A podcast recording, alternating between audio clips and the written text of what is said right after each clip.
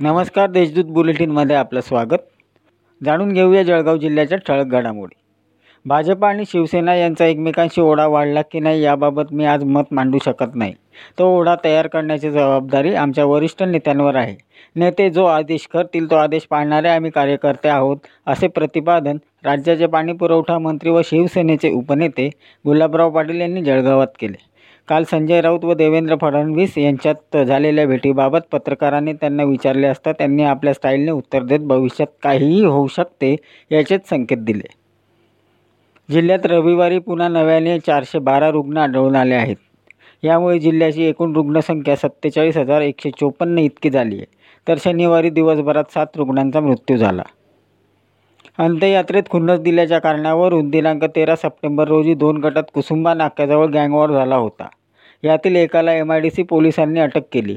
राकेश भीमराव सपकाळे वय वीस राहणार नागसिंदनगर रामेश्वर कॉलनी असे अटक केलेल्या आरोपीचे नाव आहे.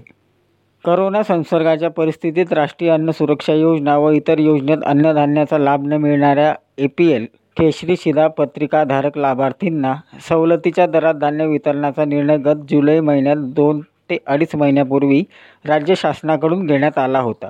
मात्र जिल्हा स्तरावरून अनुदान मागणी करूनही धान्य साठा अद्यापपर्यंत उपलब्ध झाला नसल्याने सवलतीच्या दरातील धान्य वाटप करण्यात आलेले नसल्याचे सूत्रांनी म्हटले आहे. येथील शासकीय वैद्यकीय महाविद्यालयातील फिजिओलॉजी विभाग प्रमुख डॉक्टर चंद्रकांत डांगे यांनी मद्यप्राशन केलेल्या अवस्थेत महाविद्यालयातील वैद्यकीय अधिष्ठाता यांच्या दालनात येऊन डॉक्टर रामानंद यांना दमदाटी व शिवीगाळ करीत गोंधळ घातल्याचा प्रकार दिनांक सत्तावीस सप्टेंबर रोजी सकाळी घडला. यावरून जिल्हापेठ पोलीस ठाण्यात तक्रार दाखल करण्यात आली आहे.